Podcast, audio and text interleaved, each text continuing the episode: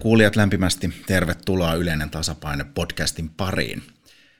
Tällä kertaa aihe ei yhtään vähempää eikä yhtään oikeastaan enempääkään on demokratia ja erityisesti liberaalidemokratia. Ja tällä kertaa studiossa on kaksi liberaaliukkoa eli ajatuspajan toiminnanjohtaja Lasse Pipinen ja sitten olen tässä ottanut varsinaiseksi asiantuntijaksi puhumaan kanssani oikeastaan demokratia, demokratia ja vallan kaappaamisesta kollegani Tero Lundstedtin, jota tapaan tituleerata kansainvälisen oikeuden asiantuntijaksi. Tero, mitä se kansainvälisen oikeuden asiantuntijuus oikein pitää sisällään? Kiitos. Tota niin, niin. Tämän aihepiirimme parissa nyt se, siinä muun muassa voidaan katsoa sitä, että mitä se todella se, tämä paljon puhuttu demokratia käytännössä tarkoittaa, miten se voidaan laittaa minkäänlaisia tällaisia benchmarkkeja tavallaan. Ja miten se heijastuu sitten valtion välissä suhteissa?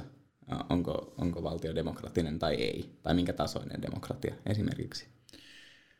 Niin, varmasti sivutaan jonkun verran Venäjää katsahdetaan Puolaa ja Unkariin ja ehkä vähän moititaan valko siitä, että miten siellä on valtaa päästy keskittämään, mutta tuota, se miksi me tänään puhumme liberaalista demokratiasta on se, että ajatuspaja Libera on julkaissut diktaattorin käsikirjanimisen raportin, se ei suinkaan ole siis tarkoitettu varsinaisesti diktaattoreille, mutta aina hyvä tieto voi valua myös pahoihin käsiin, mutta raportti on kirjoitettu liberaalidemokratian puolustuspuheenvuoroksi. Miksi Tero sitä liberaalia demokratiaa oikein pitää puolustaa? Tuota, e, heti aluksi voisi luulla, että, että mitä sitä nyt hyvää tuotetta puolustamaan, kun kerran kaikki niin kuin maailman vauraimmat ja vakaimmat maat oikeastaan on demokratioita ja varsinkin liberaalia demokratioita. Mutta sitten totuus on kuitenkin se, että maailmassa on jatkuvassa nyt ollut jo pitkän aikaa 2000-luvulla, erityisesti viimeiset 15 vuotta, niin demokraattista takaisin niin kuin luisumista, demokratian yleistä heikkenemistä tapahtunut. Se on hyvin erilaista eri maissa, koska maiden instituutiot ovat erilaisia, mutta kaikista vaarallisinta se on minun mielestäni ehkä siinä kohtaa, kun se iskee tällaisiin jo niin kuin perinteisempiin demokratian tyyssioihin, kuten Yhdysvalloissa on ollut omat pahat ongelmansa, mutta sitten nyt myös niin kuin arvoyhteisö EUn sisällä on, on selvästi pahempaa kehitystä. Ja yksi semmoinen niin tämän raportin ää,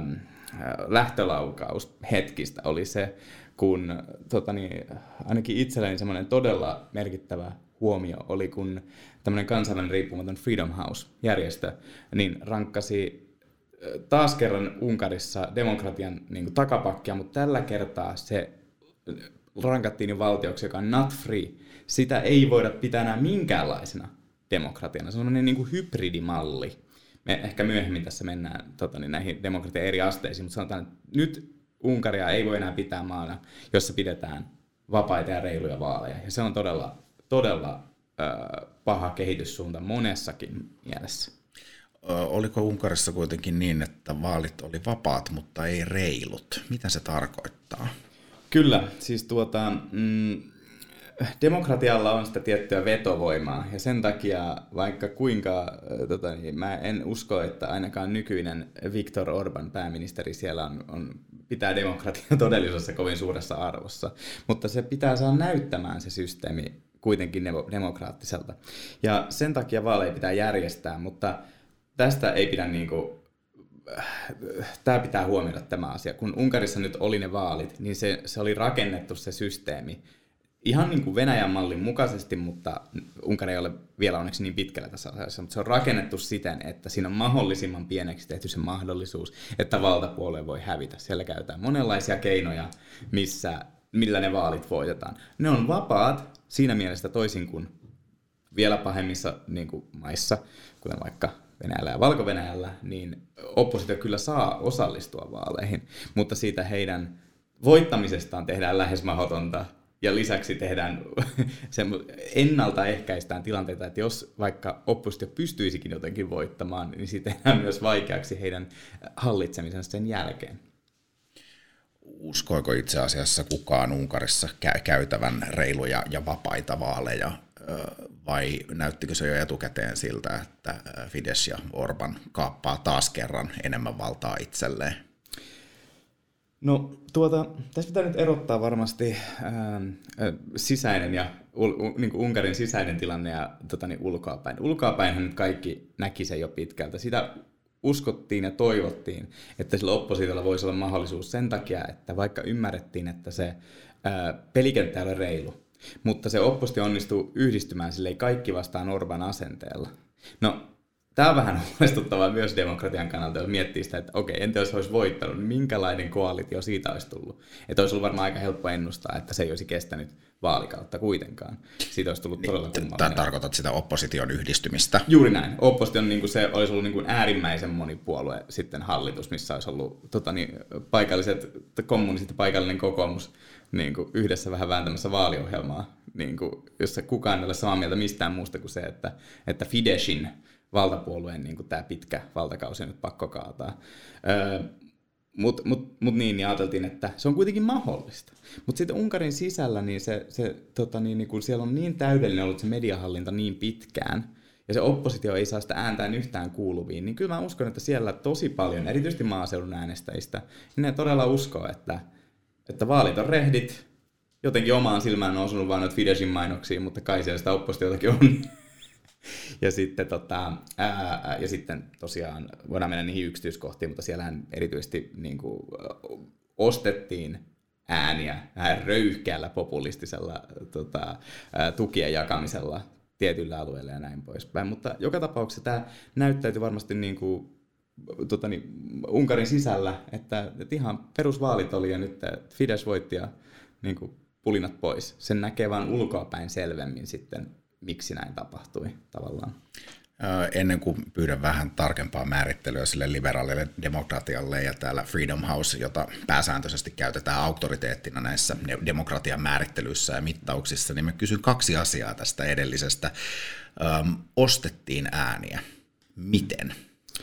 Tota, ääniähän pystyy ostamaan hyvin monella tavalla ja tässäkin on taas se, että miten, miten pahaksi se tilanne on äitynyt, niin sen tota, pahempi tilanne.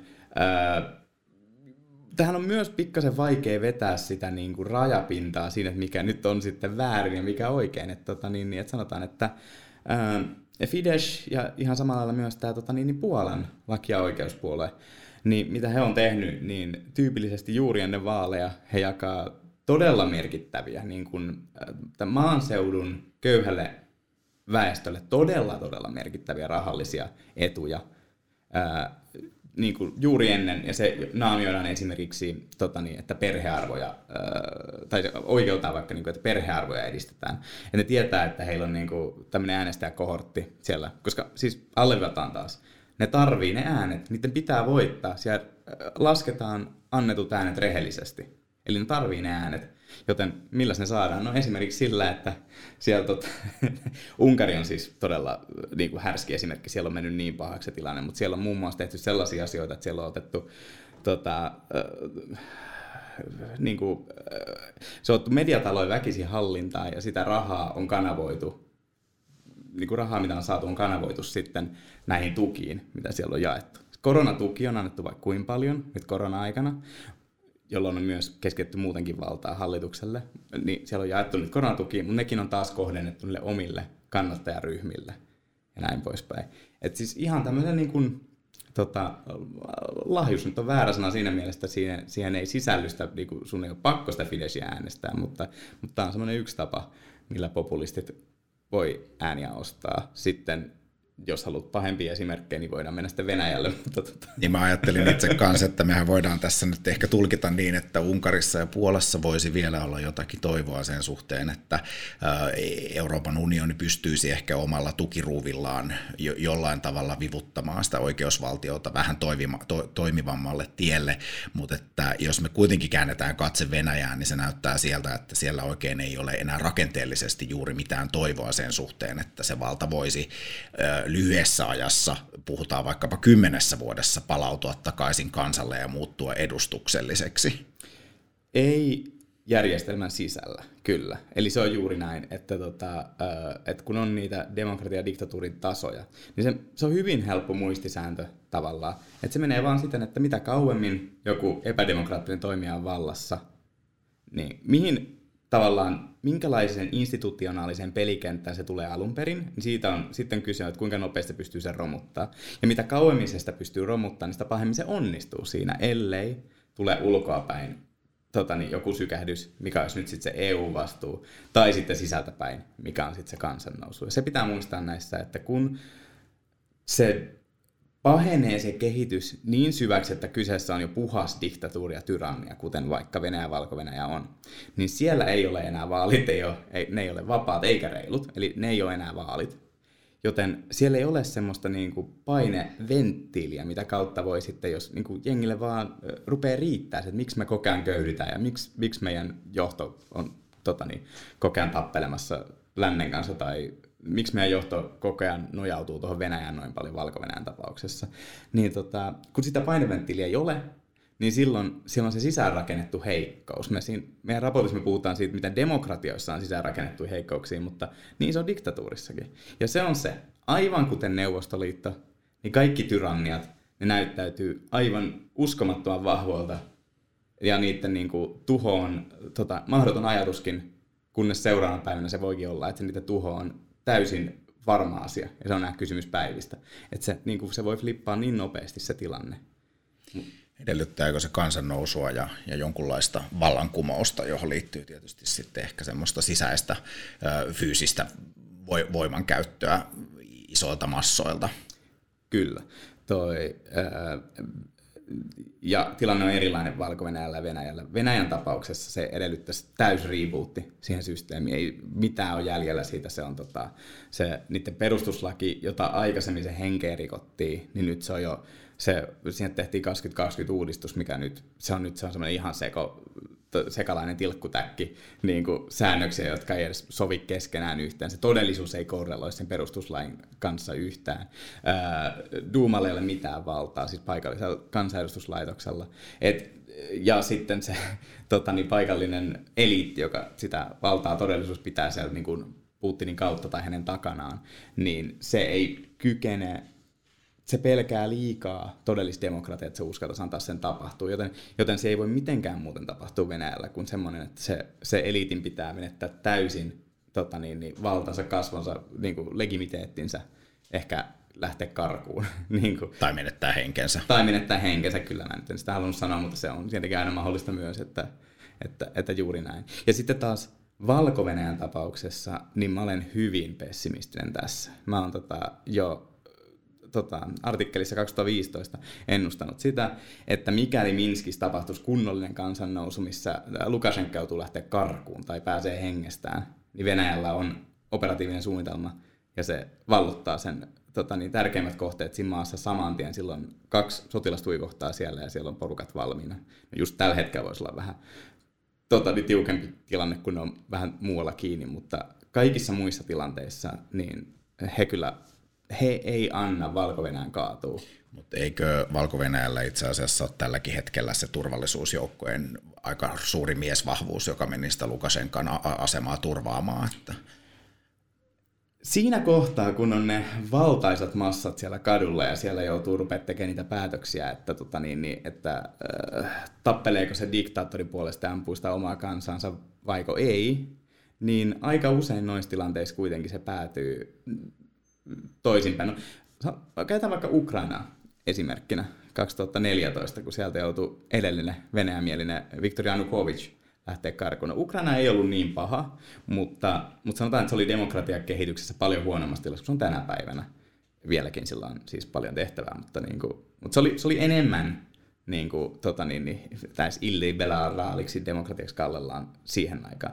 Niin siellä oli tilanne kanssa, että Janukovic antoi käskyjä siellä tota niin, niin, ilmeisesti näihin niin mielestäni ampumiseen, mutta se ei voinut luottaa siihen, että se, se valta pysyy kuitenkaan, että ne on loppuun asti lojaaleja, niin yhtäkkiä se sitten joutuu lähteä karkuun, ja siellä se asuu nyt siellä Putinin naapurissa siitä asti, jossain Dachalla siellä Moskovan kupeessa. Niin, tämä on tietysti varmaan Vladimir Putin ottanut jonkun verran sitten päähän, kun hän ei ole pystynyt sitä niin Kiova hallintoa miehittämään se on aivan ehdottomasti tämä on totta, että se on juuri näin. Itse asiassa tekisi kovasti mieli, mieli mennä aina niin, niin kuin yksittäisiä ihmisiä ja persoonia, jotka sitä valtaa itselleen keskittävät koneiston turvin aika usein, mutta äh, mä oon itse tullut siihen tulokseen, että sellainen niin kuin tyrannin tai diktaattorin luonteenpiirteiden tai persoonan ruotiminen on aika, aika turhan päivästä, koska yleensä liberaalidemokratia vaatii tuekseen ja turvakseen toimivat instituutiot ja sellaisen järjestelmän ja vallanjaon, että yksi ihminen ei tai yksi vaikkapa ryhmittymä ei pysty keskittämään itselleen valtaa. Miten sä itse näet, että mikä on ikään kuin, niin kuin tärkein mekanismi tai instituutio, joka sen vallan säilyttämisessä kansalla mm, on tarpeellisin? Tota, no joo, no siis jos nyt sanoisi silleen, niin kuin, että, että jos mä määrittelen sen liberaalidemokratian tässä, me käytetään tässä raportissa määritelmää, että liberaalidemokratia, niin se on siis tota niin, vapaissa ja reiluissa monipuolueen vaaleissa valittujen edustajien valtaa, jota sitten rajoittaa tämä vallan kolmiako-oppi, että siellä on lainsäädäntö, toimeenpano ja tuomiovalta erikseen. Avaa vähän niitä. Joo, olin juuri siihen menossa, koska se on just se, se pointti, että, että tähän perustuu niin kuin kaikki niin kuin sanot, niin kuin just tämä liberaita länsimainen demokratia-idea. Että siellä on se niin sanottu checks and balances on olemassa, että sen systeemin pitäisi kestää jopa niin kuin epädemokraattisia toimijoita, kunhan tämä tota niin, nämä toimii nämä niin kuin turvaverkot. Eli idea on se, että kun se on jaettu kolmeen suuntaan, se tota, niin kaikki valta siinä valtiossa, niin niiden ei pitäisi pystyä niin kuin hirveästi puuttumaan toistensa, niin kuin menemään toistensa tonteille, niin siinä tilanteessa se pysyy se tasapaino olemassa. Öö, jos yksi ei pysty saamaan valtaa yli niiden muiden, tämän kolmiaan pyramidin, niin silloin se ei myöskään pysty sitä keskittämään ja homma toimii hyvin. Että sitten tavallaan niin kuin, sit se vaalit on vaan hyvä asia ja ihan sama millaista porukkaa sieltä tulee, kunhan se kolmiako tota niin, niin, on voimassa, niin kaikki on hyvin sitten. Että sitten vaikka kaikki oli hirveän peloissaan Trumpista, mukaan lukien allekirjoittanut, ja hän ehdottomasti monella, monessakin mielessä kyllä pyrki toimimaan sit, niin kuin, tota, rikkomaan muun muassa tavallaan kolmiakoa, mutta hän ei pystynyt siihen sitten kuitenkaan. Ja se Jenkkien systeemi kesti. Jenkeissä on sitten toiset ongelmat tota, niin meillä ei nyt ehkä aikaa mennä siihen. Öö, Mutta niin, millä, mikä, mikä yleensä alkaa se tämän systeemin rapauttaminen, on se, että kaikista helpoin, he, nopein tie olisi nostaa vain yksi selvästi ylitse muiden. Sitä vaikka on Unkarissa tehty, että pistetään se, että toimeenpanovalta jyrää ylitse muiden. Tästä on ääriesimerkki on sitten Venäjä. Venäjällä ei ole enää mitään kolmiakoa olemassa. Siellä on... Kerro vielä, että mitä se toimeenpanovalta tarkoittaa. Okei, okay, eli siis toimeenpanovalta on siis niinku ihan siis hallinto, hallitus ja tota, niin, niin, niinku toimeenpanavat virastot. Sitten, sitten jos on täysin erillään lainsäädäntövalta, mutta äh, esimerkiksi äh, Venäjällä on siis tilanne se, että se eduskuntalaitos Duuma on täysin kumileimas, niin sille ei tee yhtään mitään. Siellä ei ole yhtäkään oikeaa puoluetta niin kuin olemassa, eikä oikeita poliitikkoja. Se, on, siis, ja se ei tee yhtään itsenäistä päätöstä sen hallituksen niin kuin ohi. Öö, kaikki valta keskittyy sinne tota, toimenpanopuolelle, eli hallitukset tai presidentille, ja sitten ää, tuomioistuinlaitos, niin kuin oikeusvaltio on täysin täysin romutettu ajat sitten Venäjälle, että siellä ei ole siitä mitään jäljellä. Mikä se tuomioistuimen rooli ikään kuin tässä kolminaisuudessa on? Se on, se on niin kuin periaatteessa se kaikista tärkein, se on se, mitä kaikista vähiten mietitään, ajatellaan yleisesti ottaen, mutta se on se, joka pitää sen homman toiminnassa siinä mielessä, että kun se demokratia ei pysty varmistamaan, että tulee hyveellisiä niin kuin, hallitsijoita meille, jotka ei pyrkisi rikkoa tätä systeemiä, mutta se on se lukko siellä.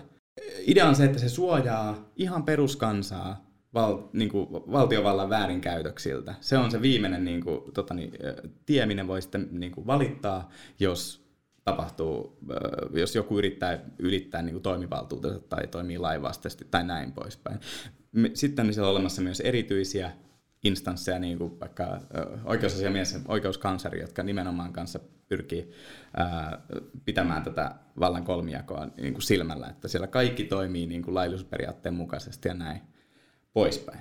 Mutta nyt siihen vihdoin vastaukseen, mikä oli se, että nämä kaikissa näissä tapauksissa, missä me nähdään meidän raportissa me neljä tapausta, mutta niitä on paljon paljon enemmänkin valitettavasti, niin kun ruvetaan romuttamaan demokratia, kun pyritään varmistaa se, että, että valta jatkuu jatkossakin ja tota, niin pystyy tekemään itsestään ja lähipiiristään rikkaita, niin paras olisi diktaattorille tietenkin romuttaa kolmivalta siten, että kaikki valta toimeenpanovallalle, mutta se on yleensä, se vaatii aikaa. Se onnistuu vasta sitten niin kuin juurtuneissa, kehittyneissä, kypsyneissä niin kuin diktatuureissa ikään kuin. Joten yleensä sille ei voi lähteä.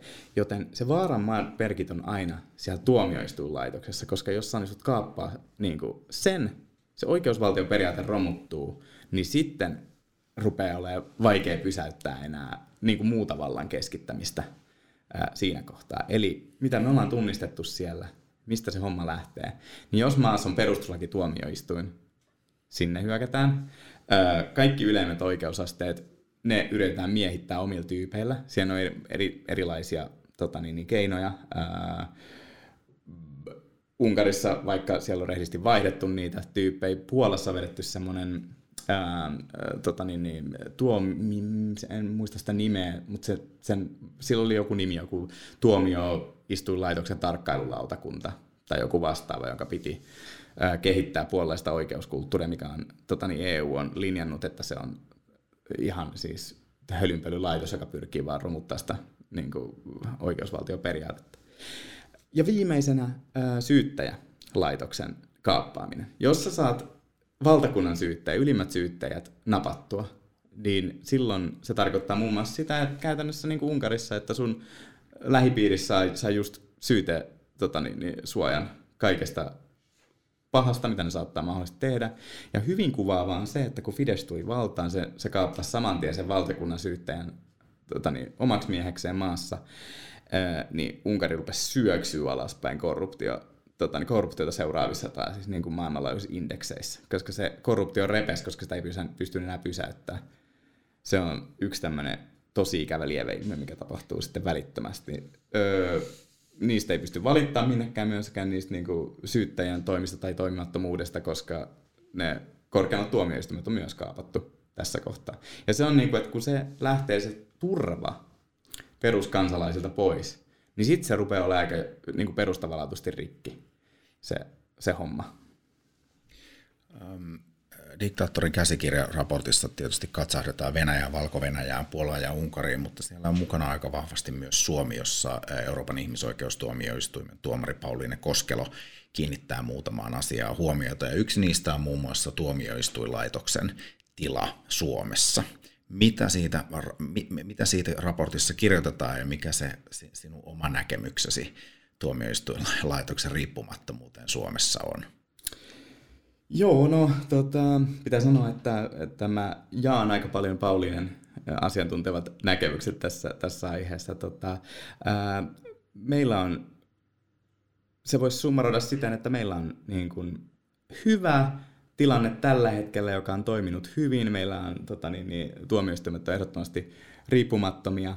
Ää, oikeusvaltioperiaate toimii hyvin. Tuomarit nimitetään meriteillä eikä tota niin, niin hyvä veliverkoston kautta ja tota niin, niin, valtiovalta ei mitenkään puutu niiden päätöksiin. Kaikki on mukavasti, mutta, mutta meidän systeemi perustuu niin kuin tällaiseen perusdemokratian naivius olettamaan siitä meidän päättäjien hyvy, hyvä, hyveellisyydestä ja hyvistä tarkoituksista.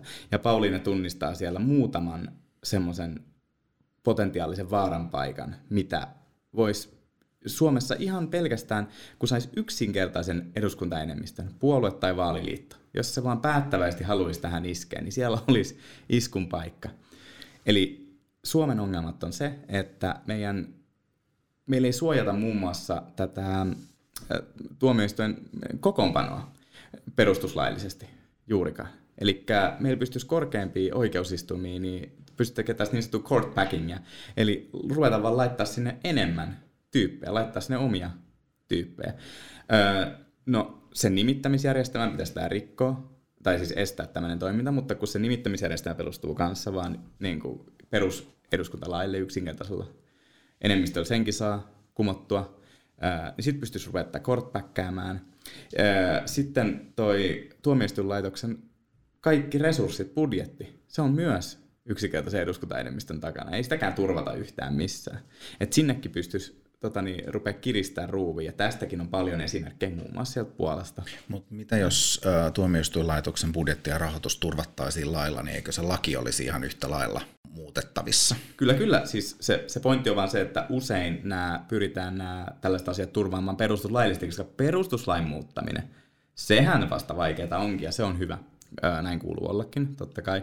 Suomessa se on Mä en tiedä, onko se kansainvälistä vertailen erityisen vaikea, mutta se ei ainakaan ole erityisen helppoa. Että siis varsinkin niin kuin nopea muuttaminen yhden, yhden vaalikauden aikana, niin se on, se on lähes teoreettisen mahdotonta, niin kuin että, että sellaista ei juuri Eli välissä pitää käydä vaalit ja silloin kansalla voi olla ehkä sanottamansa. Juuri näin, että kansalla voisi olla hyvinkin sanottavaa siinä kohtaa, jos tämmöinen niin kuin, tota, epädemokraattisesti käyttäytyvä puolue yrittäisi vielä saada uuden mandaatin muuttaa perustuslakia.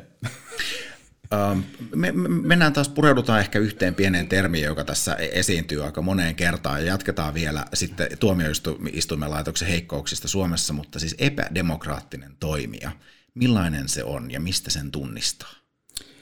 Niin, tota, me ei raportissa nimetä, enkä mäkään tässä halua nimetä mitään. Suomessa ei ole sellaista niin kuin, ilmiselmää toimijaa, joka tällaiseen pyrkisi ainakaan mitään, millä olisi mitään realistisia mahdollisuuksia juuri nyt. Mutta se idea onkin se, että, että ei mikään näistä maista, missä systeemi on romuttunut hitaammin tai nopeammin, niin ei nekään nähnyt sitä silleen etukäteen. Se tuli yhtäkkiä. Ja tämän raportin idea meillä Suomen osalta on vaan tunnistaa niitä juttuja, että jos meillä paikallinen Orbani yhtäkkiä jotenkin onnistuisi pyrähtämään sitten, sitten vahingossa valtaa, niin se yksikin vaalikausi voi tehdä perustavanlaatuista tuhoa, jos nämä meidän niin kuin checks and balances ei ole kunnossa. Ja sitten sen takia se on, kun me tehtiin se meidän diktaattorin muistilista, ää, miten se valta kaapataan ja miten se jatkossa pidetään, miten se demokratia niin kuin tuhotaan, niin se siis todellinen idea on lukea, että niin kuin kääntäen ja katsoa se, että pidetään huolta, että tämä 14 kohta lista, niin että Suomessa on siinä jamassa, että kukaan ei pysty sitä niin kuin helposti ja nopeasti sitten, sitten kaatamaan. Ja se on se, niin kuin se meidän suurin opetus on se, että, että se, vaikka mäkään en nyt tässä pysty nimetä sitä sellaista tahoa, joka semmoiseen pyrkisi, niin semmoinen voi yhtäkkiä vaan pyrähtää jostain niin kuin Trumpi Yhdysvalloissa. Vai onko se kuitenkin niin, että itse asiassa sille tielle saattaa myös luisua ja jotkut poliittiset toimijat voi itse asiassa lähteä keskittämään pikkuhiljaa sitä valtaa, jolloin ikään kuin demokraattisesta tuleekin, tai liberaalin demokraattisesta toimijasta tuleekin ensin illiberaali ja sitten sen jälkeen täysin epä, epädemokraattinen toimija.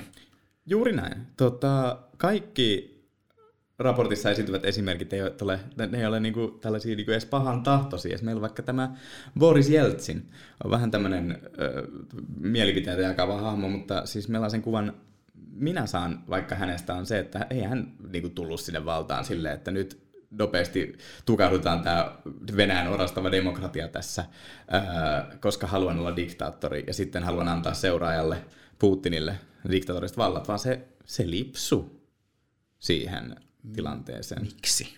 Miksi?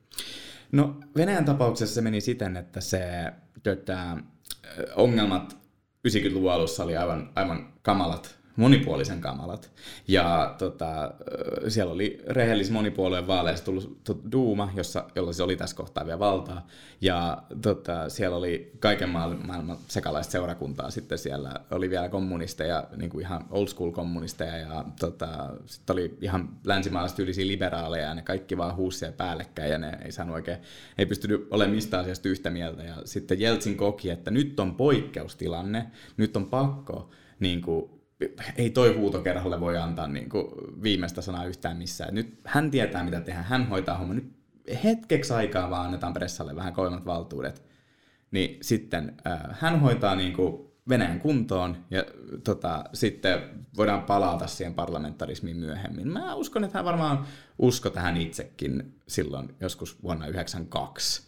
9, no, 93 sitten tapahtui se, että kun parlamentti ei suostunut sitä valtaa antaa presidentille, tuli se kaame-episodi, missä Venäjän valkoista taloa, että niin kuin parlamenttirakennusta ammuttiin tankeilla. Äh, ihmisiä kuoli siellä ja tota, niin Jeltsin voitti, mutta ei tämä mikään varsinaisesti niin kuin demokraattinen niin kuin näytös ollut. Ja siitä eteenpäin sitten tehtiin Venäjällä perustuslaki, joka oli, jätettiin epämääräiseksi vähän niiden valtaoikeuksien johdosta, minkä perusteella sitten oli mahdollista joko olla parlamentaarinen demokratia tai pikkuhiljaa tota niin, diktatuuriksi luisuva presidenttivetoinen järjestelmä. Se oli sitten vain valinnasta kiinni. Ja sitten, Kuinka kävikään? Niin, Jeltsin lipsusit siihen jälkimmäiseen suuntaan, ja sitten Putinilla olisi ollut vielä mahdollisuus, kun hän sai vallan, niin se ei ollut vielä sementoitu diktatuuri, hänellä olisi ollut vielä mahdollisuus siinä kohtaa.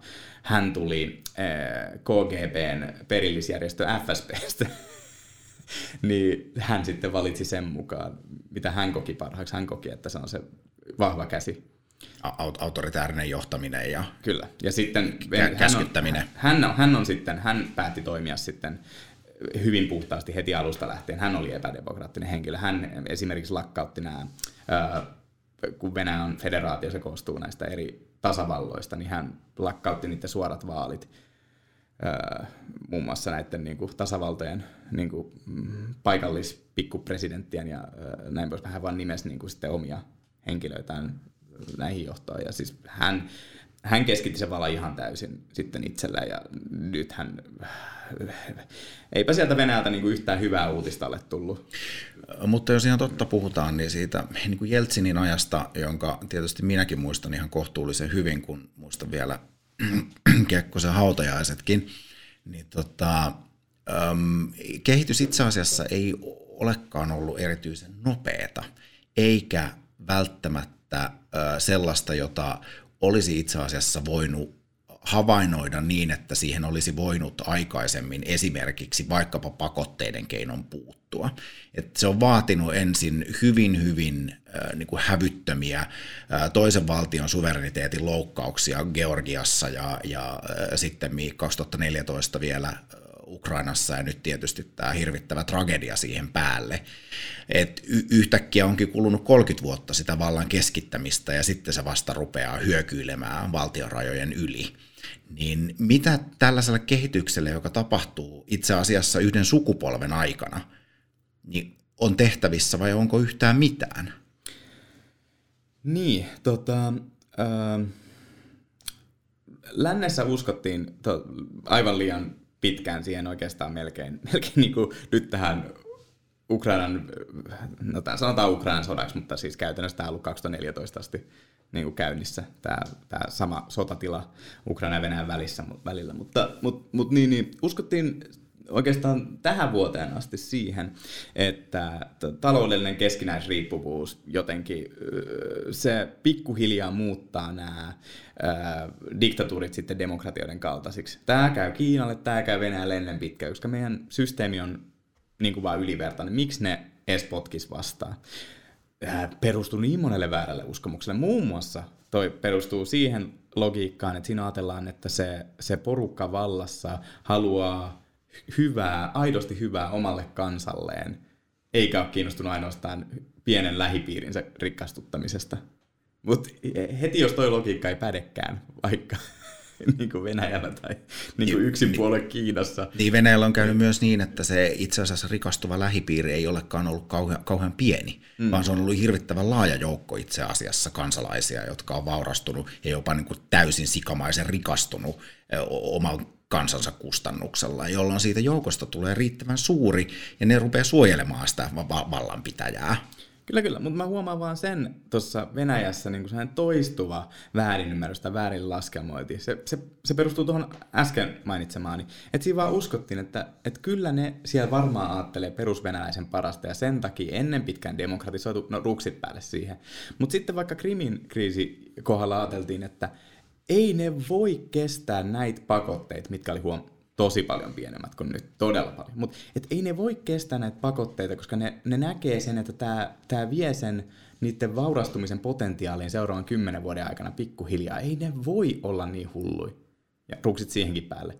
Nyt on laitettu aivan siis drakoniset niin kuin pakotteet päälle. Nyt ne on niin kuin, Venäjä johtaa nyt, niin kuin, että kellään ei ole niin paljon pakotteita yksi niin kuin, numeraalisesti päällä, jolloin Pohjois-Korealla on enemmän vielä, mutta, tota, mutta kuitenkin ihan siis maailman top kärjessä ollaan nyt ja meillä ehkä vieläkin ajatellaan sitä, mutta mä oon luopunut siitä jo. Et eihän ne nyt niin hulluja voi olla, että ne pitäisi tota konfliktia päällä, että ne ei pyrkisi nyt rauhaan, koska kai ne nyt ajattelee, että, että nythän tässä niin hyvin lyhyessä ajassa pyyhkiytyy kaikki se Putinin ajan talouskasvu pois. Niin oman kansan hyvinvointi ja vauraus ei ilmeisesti ole ollut list- listassa kovin, kovin kärjessä. Ei. Joo. Että ikään kuin edelleen semmoinen tietty naivi ajatus siitä, että tämä meidän järjestelmä on voittava siksi, että se luo laajalti hyvinvointia, kun antaa ihmisille valinnanvapauden, mutta näin ei siis välttämättä ole. Niin, että kun Venäjää yrittää ennakoida, mitä se tekee tulevaisuudessa, miten se reagoi asioihin, niin se on vaan pakko unohtaa se, mikä meidän mielestä on niin kuin rationaalista. Et, et mun mielestä meillä on käytännössä monessakin mielessä nyt on syntymässä tämmöinen uusi Pohjois-Korea. Valitettavasti. Nyt meidän itänaapuriksi. Ja se aattelee kuin Pohjois-Korea, se johto. Ja tämä on nyt aivan käsittämätön asiantila, mutta siihen on nyt vaan pakko havahtua. Sitten sä ei voi millään järjellä enää noita Venäjän valintoja tota, perustella. Samo, niin kuin, harva se päivä saa lukea uutisista jonkun uuden hullun jutun. Ja, niin kuin meidän näköpiirissä niissä ei ole mitään logiikkaa, mutta, mutta se vaan pitää ymmärtää se niiden sisäinen niin kuin logiikka. Ja sen takia niin kuin, tietenkin tällaiset kohdennetut pakotteet siinä mielessä on, on vielä parempia, että jos niistä saisi iskettyä vaan tarpeeksi hyvin. Just siihen superrikkaaseen, suht tiiviiseen, vaikka aika, aika monilukuiseen kuitenkin porukkaan. Mennään tässä kohti loppua tästä aiheesta, niin kuin huomaatte, niin paljon, paljon puhetta ja ajatuksia riittää. Muutama minuutti vielä diktaattorin käsikirjasta ja siis luen teille nyt nopeasti hyvin pienen tiivistelmän siitä, että mitkä ne ovat ne kohdat, jolla sitä valtaa voi lähteä keskittämään ja näistä tietysti raportissa enemmän ja luulenpa, että näinkin vielä podcastissa pureudutaan. Mutta siis jos haluaa diktaattoriksi, nämä kannattaa hoitaa alta pois. Julista poikkeustila, murenna oikeuslaitos, tee poliittisia virkanimityksiä, sumuta kielenkäytöllä. Muista, että enemmistö päättää, sorra siis vähemmistöjä. Järjestä vaalit, mutta järjestä myös niiden voitto. Kahlitse sananvapaus ja määrittele opetuksen sisältö. Muista ideologia, populismi yksinään ei riitä. Köyhdytä kansaa ja ota yrityksiä haltuun. Lahjo. Kaappaa oikeuslaitos, ja torju ulkopuolelta kotimaahan tuleva painostus. Mutta Tero, otetaan vielä yksi esimerkki sumuta kielen käytöllä. Öö, no siis, niin. Tämä, tämä, tämä on monipuolinen ää, vastaus taas, koska nämä on erilaisia, nämä diktatuurit, mutta tämä, yleensä populistit on todella hyviä näissä asioissa. Tämä ehkä enemmän pätee näihin illiberaaleihin demokratioihin, eli niitä, jotka on, me ei ole missään nimessä nämä liberaaleja demokratioita, koska joku siitä vallan kolmiaosta on alkanut falskaa, tai niissä vaaleissa joku falskaa, mutta ne on kuitenkin vähän sellainen hybridimalli vielä olemassa. Niin ne on erittäin niin kuin, hyviä tässä kielenkäytön niin kuin, suvuttamisessa, että siinä, että ää, tavallaan mikä tahansa vaikka EUn taholta tuleva niin kuin, pyrkimys puuttua he, heidän niin kuin, tota, vaikka oikeusvaltion murentamisiin, niin se, siinä vaan puhutaan, että, että ei, että tämä on niin kuin meidän sisäinen asia, valtiosuvereniteetti, näähän on tärkeitä, ei tämä mikään liittovaltio ja näin poispäin. Ja tässä siis niin kuin, tässä puhutaan enemmänkin kotiyleisölle, koska kyllähän nyt Unkarin niin kuin, tota, niin hallitus hyvin tietää, että kun he on liittynyt EU-hun, niin he on sitoutunut vaikka mihin. Niin, että et se ei ole tavallaan sen verran sä luovutat sitä suvereniteettia pois kuin kansainvälisissä sopimuksissa yleensäkin.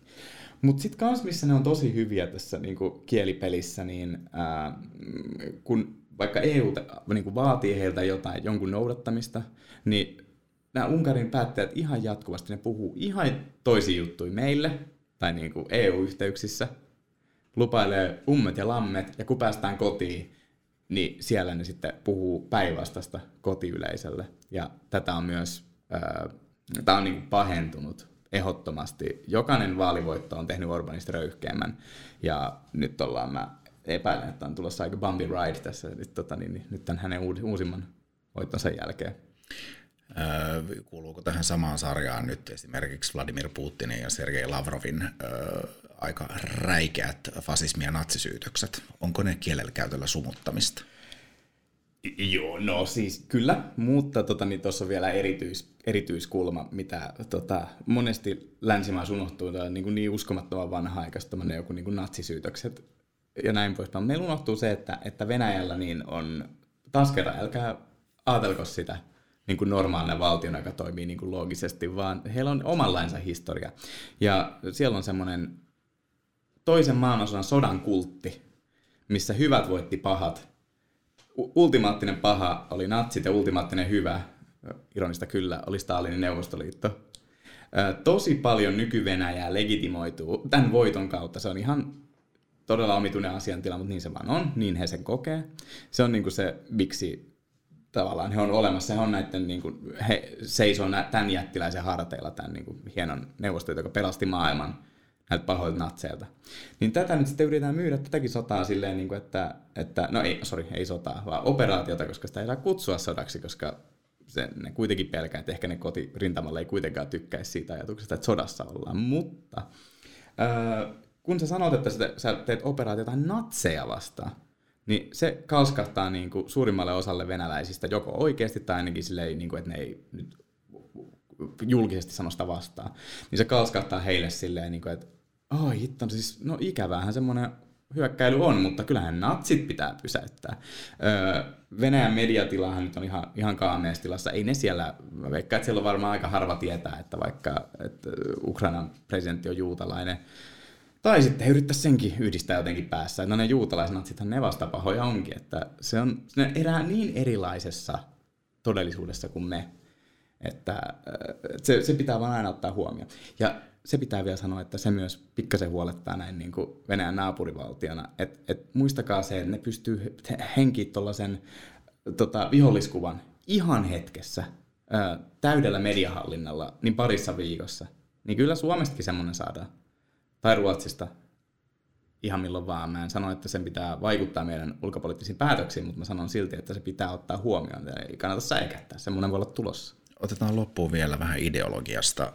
Kohta kymmenen muista ideologia, populismi ei riitä nimittäin. Onhan liberaalidemokratia ja kansanvaltakin jonkunlainen suuri ajatus, ehkä ideologinenkin tapa ajatella ihmisyydestä ja yhteiskunnista jotakin.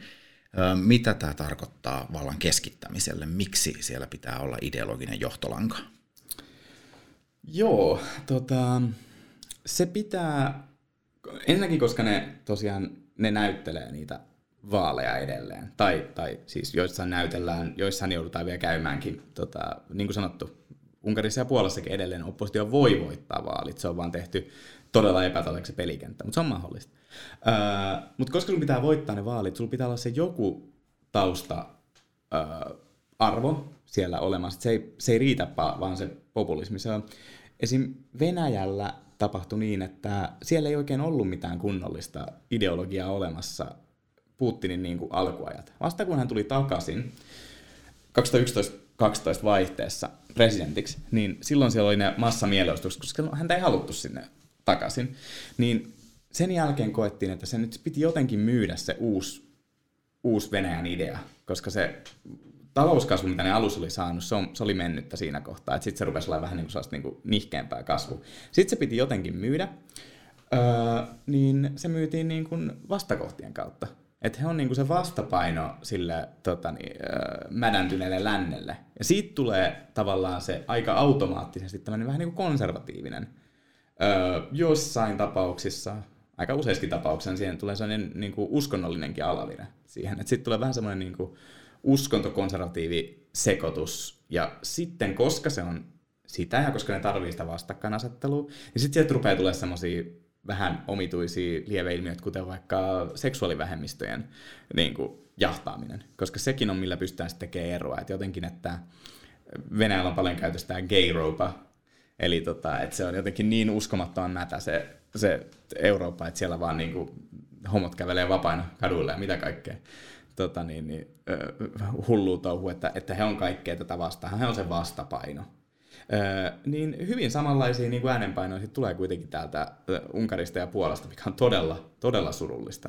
Mutta tässäkin mä sanoisin, että Unkarissa on selkeämpi sumutus, Se on vaan semmoinen, että siinä on keksitty jotain. Se Orbanin tota, niin oikea tausta on täysin erilainen politiikassa kuin mikä, mikä tämä on nyt. Tää nyt. Mutta siinä piti joku semmoinen keksiä. Ja hänellä on hänen retoriikassaan koko ajan tämä hän on se kaikista suuri illiberalismin promootti, promoottori. Hän aina puhuu siitä, miten niin kuin, liberaalidemokratia se on mätä ja se on huono ja se ei toimi ja hän on se vastapaino. Puola sitten taas oikeasti on Puola on se meidän lievin esimerkki tässä raportissa. Se ei ole niin pahaksi äitynyt. Se on oikea puolue, joka on oikeasti tämmöinen uskontokonservatiivinen, mutta siinä on autoritaarisia tendenssejä. Se yrittää muokata niitä pelisääntöjä siihen Unkarin suuntaan, mitä ne puhtaasti ihailee. Miksi vähemmistöjä pitäisi sortaa silloin, kun valtaa haluaa keskittää? Erikoista kyllä, mikä aina toistuu kaikissa tilanteissa, kun valtaa aletaan keskittämään, on se, että siellä lähdetään erilaisia vähemmistöjä sortamaan. Tämä on hyvin usein etniset vähemmistöt tai seksuaalivähemmistöt. Näillä saadaan aikaiseksi myös tällaisia hyödyllisiä hevastamme asetelmia, ja yritän antaa se kuva, että enemmistön puolesta tässä niin kuin, tehdään enemmistöä hyödyttäviä päätöksiä. Määrittele opetuksen sisältö, lukee diktaattorin käsikirjassa. Miksi se on tärkeää? Diktaattorit haluavat äh, kertoa valitun oman tarinan kansansa historiasta. Ja sen takia on hyvin tärkeää heille ottaa opetuslaitos, oppimateriaalit, opettajakunta tiukkaan valvontaan, jotta he toistavat tätä valittua tarinaa. Minkälaisia takeita meillä on oikeusvaltion säilymiseksi? Suomalaisessa järjestelmässä on potentiaalisia vaaranpaikkoja koskien meidän oikeusvaltion riippumattomuuden takeita. Eli tilanne on se, että meillä sekä meidän korkeimpien tuomioistuiten kokoonpanot, että koko oikeuslaitoksen budjetti, eli käytännön resurssit, ovat yksinkertaisen eduskuntaenemmistön takana, ei perustuslailla suojattuja. Tätä ongelmaa pahentaa vielä se, että meillä ei ole olemassa perustuslaillista jälkivalvontaa, vaan meillä eduskunta valvoo itse omien toimiensa perustuslain mukaisuutta perustuslakivaliokunnassa. Vastasiko tämä sun kysymykseen?